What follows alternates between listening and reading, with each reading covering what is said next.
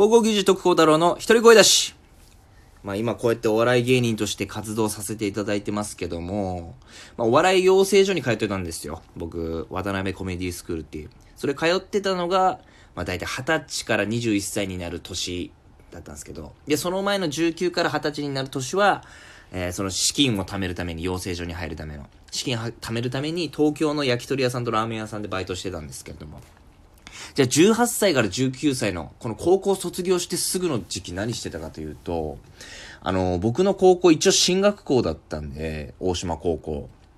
みんな大体大学行ったり専門行ったりってする、あの、するのが普通だったんですけども、僕お笑い芸人になりたいっていう夢がありましたし、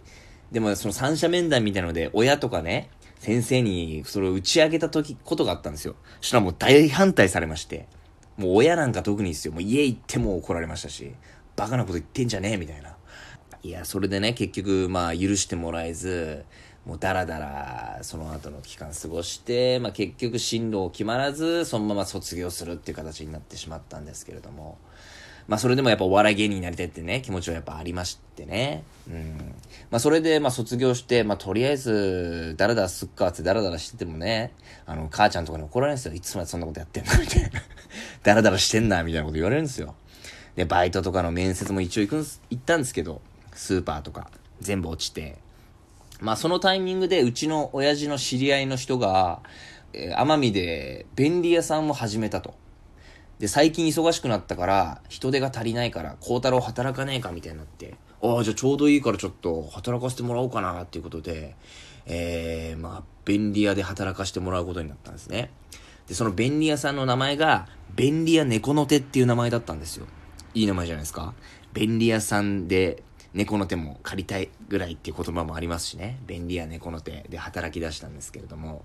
まあ本当最初のもう10年前とかですか、10年、10年、11、2年前か。もう12年前とかになるんで、もうちっちゃい会社だったんですね、始めたばっかだから。もうなんかボロい変な建物を、もう廃墟、もう廃墟と見間違えられるくらいかぐらいの建物で、便利屋猫の手一応あって、会社というか。で、そこで働いてるのが、従業員がまあ5、6人いたのかな。うん、45歳のおっちゃん、なんかいつも白タオル巻いてる、なんか、寡黙な、ちょっと怖い感じのおっちゃんと、で、30歳の、まあ、四万中って感じの、まあ、兄ちゃん。あと、バイトのなんか50歳の、55歳とかだったかな、もうおっちゃんがいて、も歯とかも全部抜けてるんですけど、もう明るい、でも、性格はすげえ明るいみたいな、孝太郎みたいな、よく話しかけてくれて、可愛がってもらったんですけど。あと、パートのおばちゃん二人みたいな、と、社長さんがいて、社長さんがその親父の知り合いだったんでね、僕も昔から知ってたんですけど、で、その、便利屋ですから、いろんなことやりました、本当に。草刈りとか、まあ、引っ越しとかね、えーハブ取りとかもありまして、奄美大島なんで。蜂の巣駆除とか、犬預かるとか。で、おばあちゃんが多いですから、島は。ばあちゃんの代わりに買い物行くとか、えー、あと送り迎えとかありましたね。えー、なんかもうそんなこといろいろあって、で、そのリサイクルショップも兼ねてたんですね、猫の手は。便利屋で、その引っ越しとかで、例えばその内地、えー、九州本土に、鹿児島県からやっぱ先生とか来るじゃないですか、公務員の人とかも。だからその、あっちまで持っていけないからこっち引き取ってくださいみたいな感じで家電とか家財とかは引き取って、買い取って、えー、で、それ、状態がいいやつをリサイクルショップに売るみたいな。あリサイクルショップに置くっていう。で、まあ、リサイクルショップ猫の手と、便利屋猫の手って二つの顔があったんですけど、あ、でもうまいことできてんなと思って。なるほど、なるほど、と思いながら。結構あったんですよ、一日に仕事。依頼こんなあるんだと思って、社長さんもあっちこっちもう一人で行って、で、あと仕事はもう僕らに分担させて、みたいな。で、やっぱ一個一個やってたらもう切りなかったんで、あの、ペアに分かれさせられるんですね。軽トラが2台あったんですけど、会社に。で、僕はその30歳の人が一番年近かったですし、話も合うから、組みたかったんですけど、じゃあダメだったらまあ50歳のそのおっちゃんでもいいなと思ったんですけど、まさかその白タオルの一番怖いと思ってた人と組まされて、うわーと思って、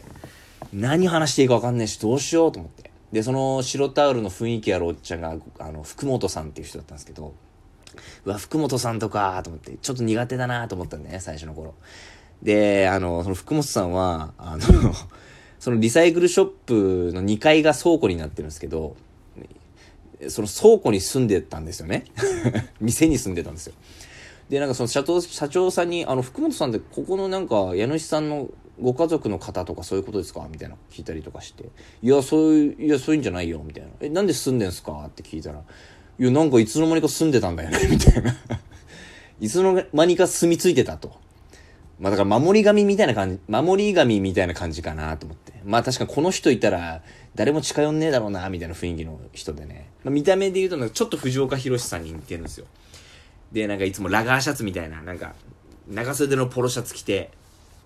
えー、なんかポシェットしてるんですけど、腰に。もう全然笑わない藤岡弘みたいな。もう結構ほんと真面目な方で。で、まあもう、で、ね、二人で軽トラ乗っていくんすよね。やっぱ、二人乗りですから、もうその空間も結構きつくて、高校卒業したてで僕も人見知りですし、世間話とかもできないんですよ。やり方わかんないし。だからずっともう、会話できないから、窓の外、僕助手席乗ってて、窓の外からもう景色見てて、福本さん運転してたんですけど、だから福本さんが、なんかボソボソって独り言言ってんすね。あれ、俺に言ってんのかなと思って。いやでも多分独り言だよなと思って。まあ僕気にせずに窓の外を見たりしてたんですよ。もう景色。もういいやと思って。その急になんか笑い出してえっと思って。怖ーと思いながら。でえどどうしたんすか？って聞いたら「刑事コロンボ知ってるか?」みたいなこと言って「ああなんか聞いたことはありますけどなんかちゃんと見たことないですね」みたいなこと言って「いや刑事コロンボも知らんわけな」みたいな「はげー」みたいな。まあ方言方言ですけど。ちょそういう感じで言われて「すいません」とか言って「ああうちのかみさんがねあなんちゃらかんちゃらなんちゃらかんちゃら」っつってあの急にモノマネしだして えー、なんちゃらかんちゃら「あははは」っつって自分のモノマネで自分で笑うみたいなやっててまあ一応僕も「はは」っつってあの愛想笑いみたいなしてたんですけど まあそういう感じの人で。まあでもそうやって一緒にね、あの行動を共にするとやっぱ仲良くなるというか、まあいろいろ話すようにはなりますよね。まあ、いい関係性のこのバディになってたんですけれども、いや、ほんとね、あの、で、その上に住んでたって言ったじゃないですか、あ店の。えー、一応出勤が8時なんですよ。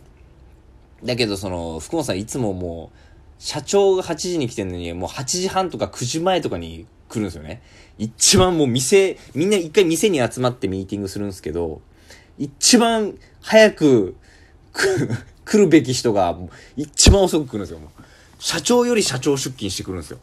で、なんかミーティングで、まあ今日はこういう流れでやりますみたいなのがあって、じゃあ各自、じゃあお願いしますみたいな感じでみ、みんなのその依頼先に行くんですけど、だいたい遅く降りてきて、僕に毎朝、今日何すんのみたいな聞いてくるみたいな。いや、いやもうミーティングから出てくださいよみたいな感じだったんですけど、いや、今日はこうこうこうで、みたいな僕が毎回説明するみたいな、そういう感じだったんですけど、まあまあ、福本さんでもこういう人だもんなって僕ももう、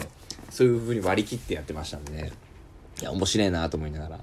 で、なんか、その福本さんの毎回の験担ぎというかルーティンみたいなのがあって、まあ、軽トラ2台あって、1台はそのペアの人たちが先にどっか行くんですね。で、僕らもその軽トラ乗るじゃないですか。乗る前に、ちょっと福本さんが、ちょっと遠く待てっつって、あの、若葉ってタバコあるじゃないですか。若葉ってタバコがあるんですけど、その若葉っていうタバコを福本さんいつも持ってて、若葉のタバコ1本取り出して、まあそのタバコに火つけて、一吸いだけするんですね。で、一吸いして、で、その、なよくわかんないんですけど、若葉のタバコ、火ついたタバコの煙を、僕のこの体の周りに、この煙をなんか、まとわせるみたいな感じにするんですよ。僕の体の周りをこう、福本さんがその若葉を持って。煙をなんか服につけてんのかわかんないですけど、やって、で、それを自分にも、福本さんの自分にもやって、体に。煙をまとわせるみたいな。で、そのタバコを、それ終わって吸うのかなと思ったら、それ吸わずに火ついたまま、あの、あの、空き缶、あるじゃないですか。空き缶のタブあるじゃないですか。開けるとこの。タブのあの穴のとこに、その若葉のタバコをぶっ刺して、で、あの、その店の横に犬小屋があるんですね。で、犬飼ってたんですよ。大五郎っていう。その犬の大五郎のまあ、草が鎖で、鎖で繋がれてるんですけど、大五郎が届くか届かないぐらいの位置にその空き缶を置いて、よし、じゃあ行こうか、つっていつも言ってたんですよ。あれ何だったんだろ未だにわかんないんですけど。ルーティンだったのか。でもお祓い的なことなのかな？わかん、で、そのまま行くぞ、っつって、普通に事故ったりしましたけどね。あの、事故るっていうか、あの、出先のその家で、家のなんか花壇にバックした時にぶつけて、家主の人にちょっと怒られるとか、そういうのがあったんで、多分、交通祈願とかではないと思いますけど。えー、あれ未だにわかんないですけど、えー、それ毎回やってましたね。うん、いや、面白かったですね。でも今考えると、最初の頃怖かったですけど、わあ、福本さん怖えなと思ってましたけど、でもやっぱ僕が東京行くってなった時に、ちょっと一番寂しそうにしてたものも、この、その福本さんだったんで、そういう意味ではすごいもうお世話になりましたし、まあもう師匠みたいなもんですよね。